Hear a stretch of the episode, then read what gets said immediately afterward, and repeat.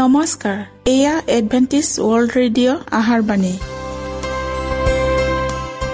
ঊনৈছ মিটাৰ বেণ্ডত পোন্ধৰ হাজাৰ পাঁচশ পঞ্চাছ কিলো হাজত।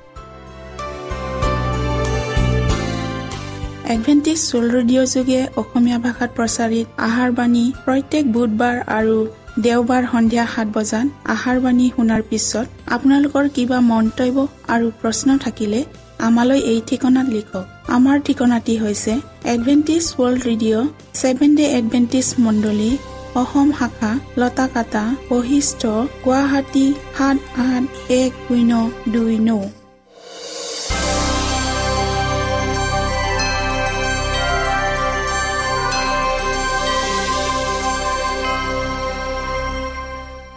প্ৰিয় শ্ৰোতা বন্ধুসকল এতিয়া শুনো আহক এটি খ্ৰীষ্টীয় ধৰ্মীয় গীত।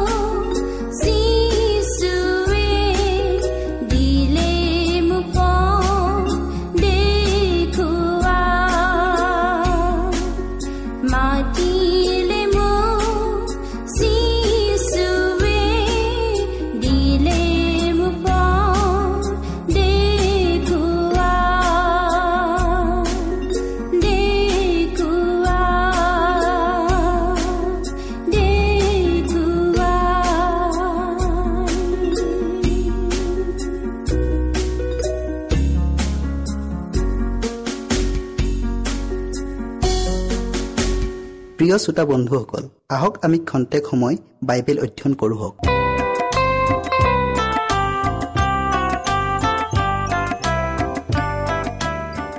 প্ৰিয় শ্ৰোতাসকল আজি আমি ধনৰ বিষয়ে অধ্যয়ন কৰোঁ হওক। শাস্ত্ৰ পদ আপোনালোকে পঢ়ক জাকুব পাঁচ অধ্যায়ৰ এগৰ পৰা চাৰি পদলৈকে। অধ্যয়ন কৰাৰ আগতে আমি প্ৰাৰ্থনা কৰোঁ হওক। স্বৰ্গত থকা অসীম দয়াময় ঈশ্বৰ যি হোৱা ধন্যবাদ প্ৰভু তোমাৰ অনুগ্ৰহ আৰু আশীৰ্বাদৰ বাবে। প্ৰভু তুমি প্ৰত্যেক শ্ৰোতাক তোমাৰ পবিত্ৰ আত্মা দি তেওঁলোকৰ হৃদয় স্পৰ্শ কৰি দিয়া আৰু এই অধ্যয়নৰ শেষলৈকে থাকা। যীশুৰ নামত খুজিলোঁ আমেন। জীৱন নিৰ্বাহৰ নিমিত্তে ঈশ্বৰে মানুহক উপায় অৰ্পণ কৰিছে। তেওঁ মানুহক ধন সম্পত্তি সংগ্ৰহ কৰা ক্ষমতাও দিছে। তেওঁ পৃথিৱীখনক নিয়ৰৰ পানীৰে আৰু নিৰ্মল বৰ্ষণৰ পানীৰে ভূমি উৰ্বৰা কৰে। পৃথিৱীৰ ভূমিক তাপ দি প্ৰকৃতি শ্যামলা কৰি ফল শস্য উৎপন্ন কৰিবলৈ সতেজ কৰি তোলে। আৰু বাৰীৰ উৎপন্ন ফল হওক বা পথাৰৰ শস্য হওক ঈশ্বৰে তেওঁৰ পাবলগীয়া ভাগখিনি বিচাৰে। নিজৰ মান সন্মান আৰু গৌৰৱৰ প্ৰশংসাৰ কাৰণে আমাক ধন দিয়া নাই। বিশ্বাসী ঘৰগিৰি হিচাপে আমি ইয়াক ঈশ্বৰৰ সন্মান আৰু গৌৰৱৰ উদ্দেশ্যেহে ব্যৱহাৰ কৰিব লাগে। কিছুমানে ভাবে তেওঁলোকৰ মুঠ উপাৰ্জনৰ অতি সামান্য অংশহে ঈশ্বৰৰ। আন কিছুমানে ধৰ্মীয় আৰু জনহিতকৰৰ কামৰ বাবে মুঠ উপাৰ্জনৰ এক অংশ পৃথক কৰি বাকীখিনি নিজৰ মতে ব্যয় কৰিবলৈ থয়। এইখিনিতে তেওঁলোকে ভুল কৰে। আমাৰ যি আছে অৰ্থাৎ আমাৰ সৰ্বস্ব ঈশ্বৰৰ আৰু তেওঁ দিয়া ধন সম্পত্তি আমি কেনেদৰে ব্যৱহাৰ কৰিছোঁ এই সকলোৰ হিচাপ দিব লাগিব।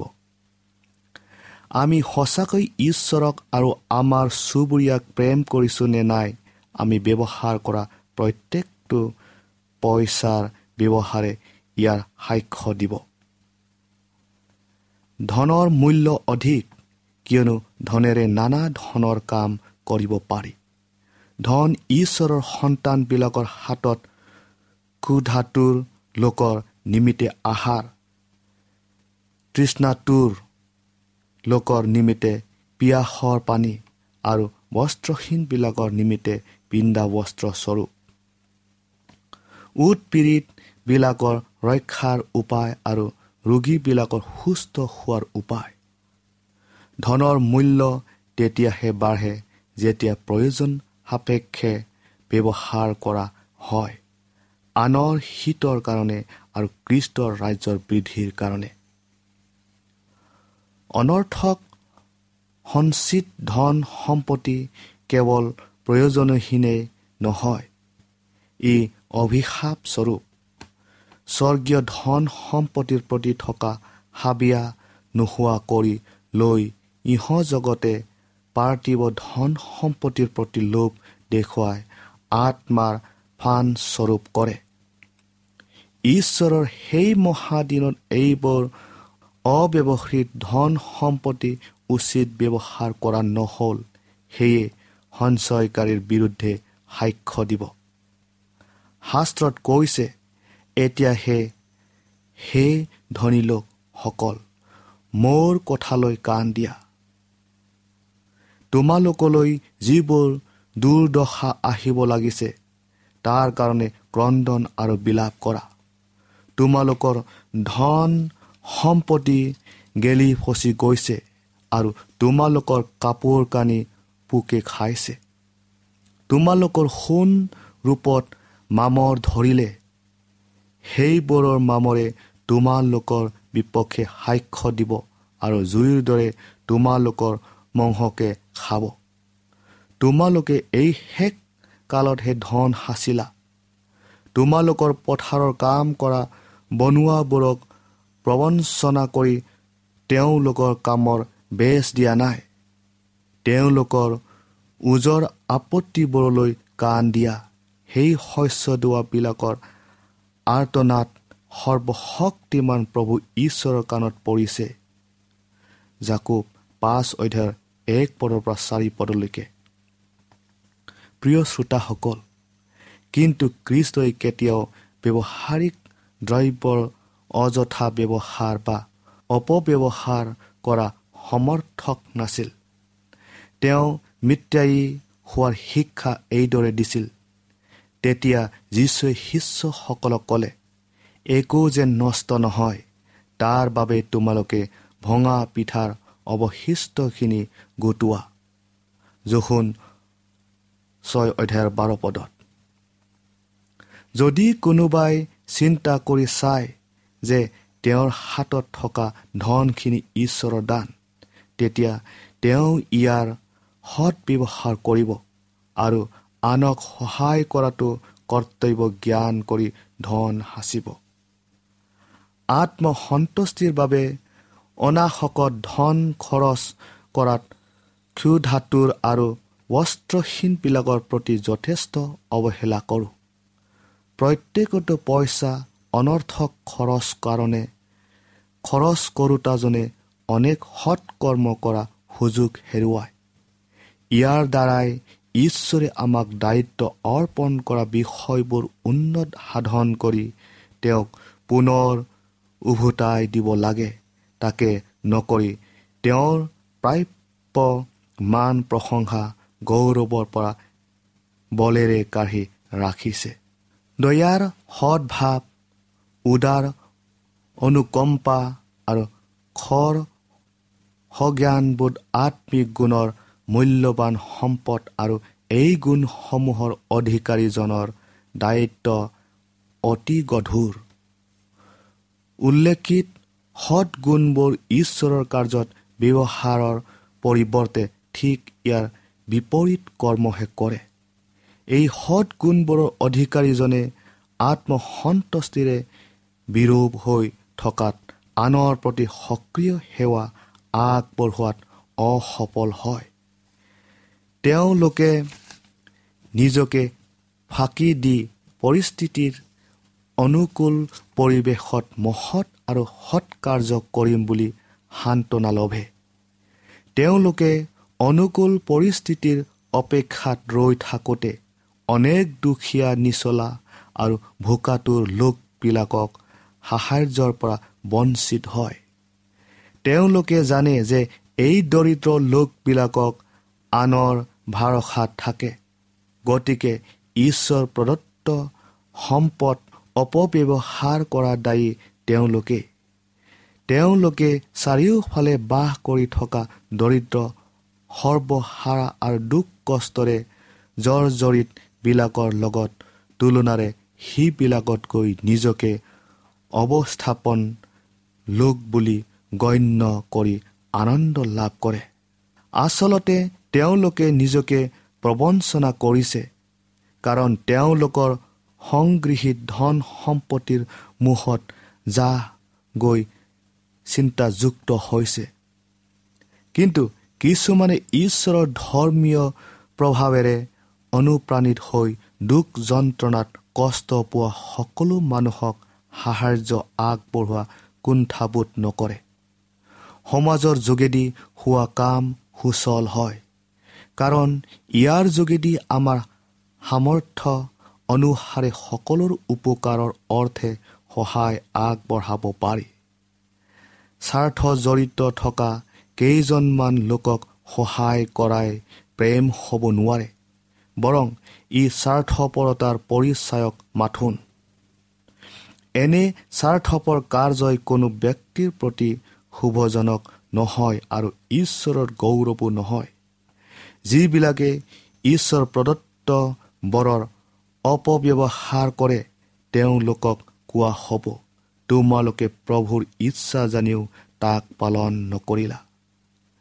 প্ৰিয় শ্ৰোতাসকল ধনেৰে ধন ঘটা যায় সফলতা দৈব্য ঘটনা নাইবা অদৃষ্টৰ পৰিণাম নহয়। এই কাৰ্য সাধনত অতিক্ৰম কৰা ঈশ্বৰৰ সময়োচিত আয়োজন যিটো ধৈৰ্য আৰু সহিষ্ণুতা সহকাৰে ইচ্ছানুযায়ী কাম কৰা ক্ষমতাৰ পুৰস্কাৰ। আমাৰ যি সম্পদ আছে সেইবোৰ আনৰ হিতৰ বাবে ব্যৱহাৰ কৰাটো ঈশ্বৰে ইচ্ছা কৰে। তেওঁৰ ইচ্ছানুযায়ী কাম কৰিলে তেওঁৰ আৰু অধিক পৰিমাণৰ বৰ আমি ব্যৱহাৰ কৰিব পাৰিম। আমাৰ অৰ্হতাৰ অভাৱৰ বাবে ঈশ্বৰে আলৌকিকভাৱে আমাক একো নিদিয়ে কিন্তু ব্যৱহাৰ কৰিলেহে দিব। তাৰ কাৰণে তেওঁ আমাৰ সৈতে কামত সহযোগ কৰি কৰ্ম শক্তি আৰু কৰ্ম দক্ষতা বৃদ্ধি কৰিব। সমস্ত মনে প্ৰাণে প্ৰভুৰ উদ্দেশ্যে পৰিচৰ্যাত ব্ৰতী হ'লে আমাৰ কৰ্ম শক্তি প্ৰসাৰিত হ'ব। যেতিয়াই নিজকে নত কৰি পবিত্ৰ আত্মাৰ অস্ত্ৰস্বৰূপে ব্যৱহৃত হ'বলৈ নিজকে সোধাই দিওঁ। তেতিয়াই ঈশ্বৰৰ অনুগ্ৰহে আমাৰ পুৰণি স্বভাৱবোৰৰ ওপৰত জয়যুক্ত হ'বলৈ আৰু নতুন অভ্যাস গঠনত মহাশক্তি যোগায়। যেতিয়া আত্মাৰ উৎসাহবাণী শুনি সেই মাতৰ বাধ্য হওঁ তেতিয়া আমাৰ মন বিস্তৃত আকাৰ ধাৰণ কৰি তেওঁৰ কাৰ্যত অগ্ৰসৰ হ'বলৈ অধিক শক্তি পায়। সুপ্ত শক্তি জাগৃত হয় আৰু অৱসৰ হৈ পৰা কৰ্ম শক্তিয়ে নতুন জীৱন লাভ কৰে। যিজন নম্ৰ লোক ঈশ্বৰৰ আহ্বান শুনি বিনীত হৈ সঁহাৰি জনালে তেওঁ নিশ্চয় স্বৰ্গীয় শক্তি পাব। সৎগুণৰ লোকেহে ইমান মহান আৰু পবিত্ৰ দায়িত্ব গ্ৰহণ কৰিব পাৰে। কাৰণ এই আহ্বান কাৰ্যকৰী হ'বলৈ অতি সুস্থ মানসিক প্ৰস্তুতি আৰু আত্মিক শক্তিৰ প্ৰয়োজন। এজন দুৰ্বল ব্যক্তি তেওঁ বিশ্বাসেৰে ঈশ্বৰৰ শক্তিত নিৰ্ভৰ কৰি কিমান উৎসাহ উদ্যমেৰে তেওঁৰ কাৰ্যত আত্মনিয়োগ কৰি ফল উৎপন্ন কৰে ই আচৰিত কথা। ইয়াৰ উপৰিও তেওঁৰ ক্ষুদ্ৰ জ্ঞানেৰে যিখিনি ক'ব পাৰে তাকে কয় আৰু কোৱা কথাবোৰত ঈশ্বৰৰ আশীৰ্বাদ আৰু শক্তি থাকে। এনে লোকবিলাকে যিমানেই প্ৰভুৰ পোহৰ আনৰ আগত বিলাব খোজে সিমানেই পোহৰ বিলাবৰ শক্তি পাব। যিমান সৰলভাৱে ঈশ্বৰৰ বাক্য আনৰ আগত ক'ব সেইজনক তেওঁ তেনেকৈ আশীৰ্বাদ কৰিব। ঈশ্বৰৰ কাৰ্যৰ অৰ্থে আমাৰ জ্ঞান আৰু শক্তিক যিমানে সঞ্চালন কৰিম সিমানেই জ্ঞান আৰু শক্তি তেওঁৰ পৰা আহৰণ কৰিম।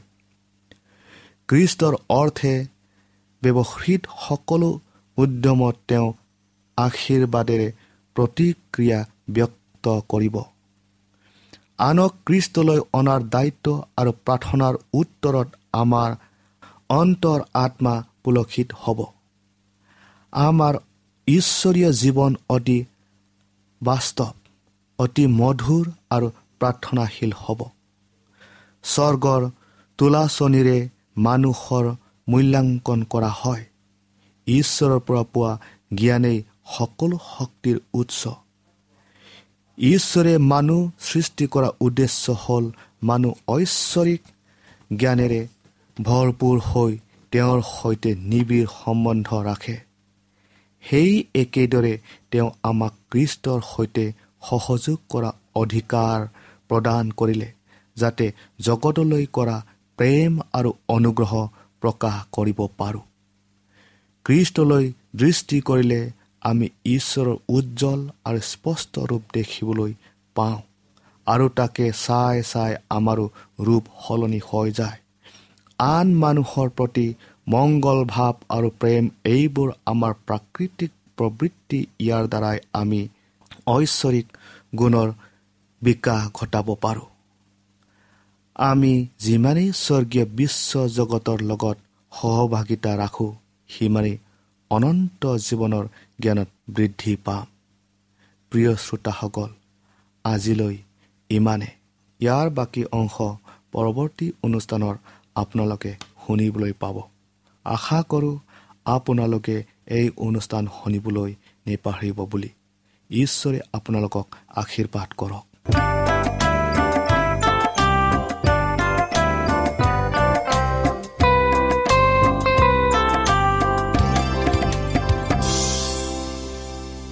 ইমানপৰে আমি বাইবেল অধ্যয়ন কৰিলো। এতিয়া আকৌ শুনো আহক এটি খ্ৰীষ্টীয় ধৰ্মীয় গীত।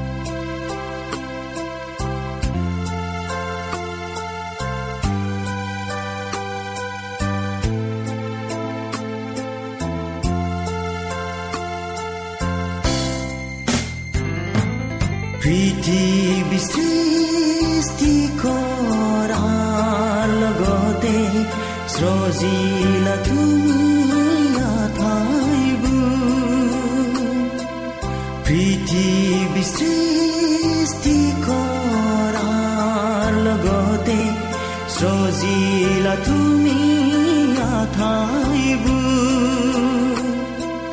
জীৱ জন্তু আৰু লগতে মান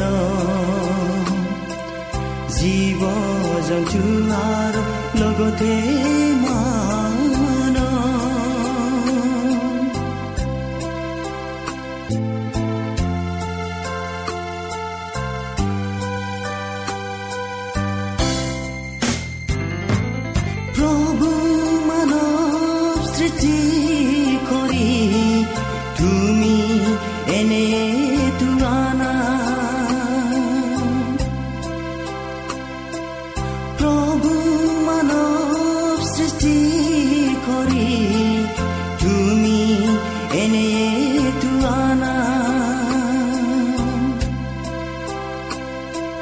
দিশা কৰিব হাত ভৰি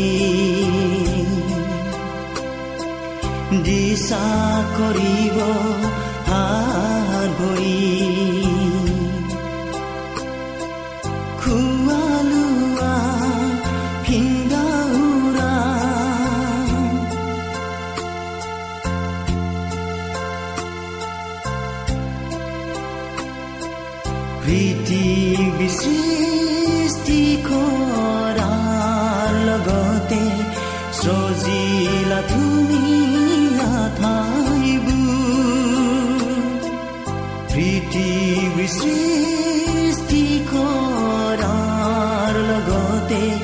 সজিলা তুমি ঠাইবোৰ জীৱ জন্তু আৰু লগতে মান জীৱ জন্তু আৰু লগতে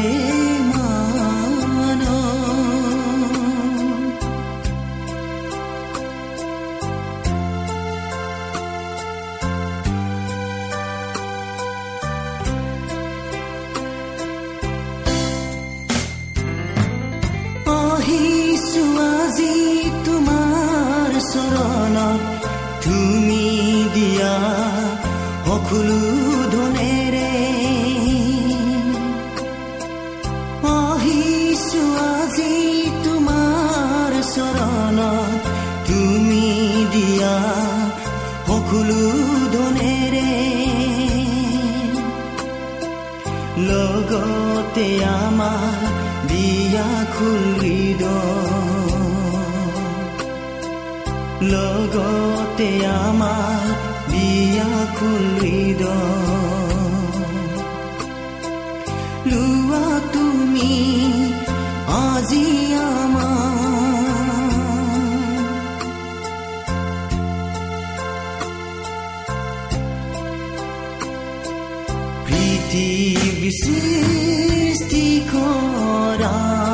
লগতে সজিলা তুমি ঠাইবোৰ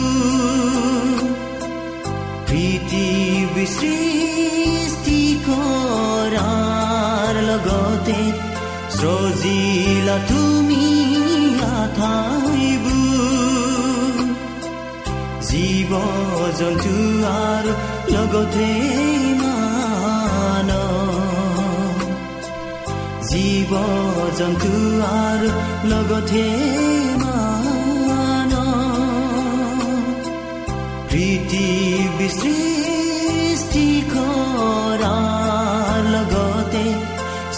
সজিলা তুমি আঠাইবোৰ জীৱ জন্তু আৰু লগতে মান জীৱ জন্তু আৰু লগতে মান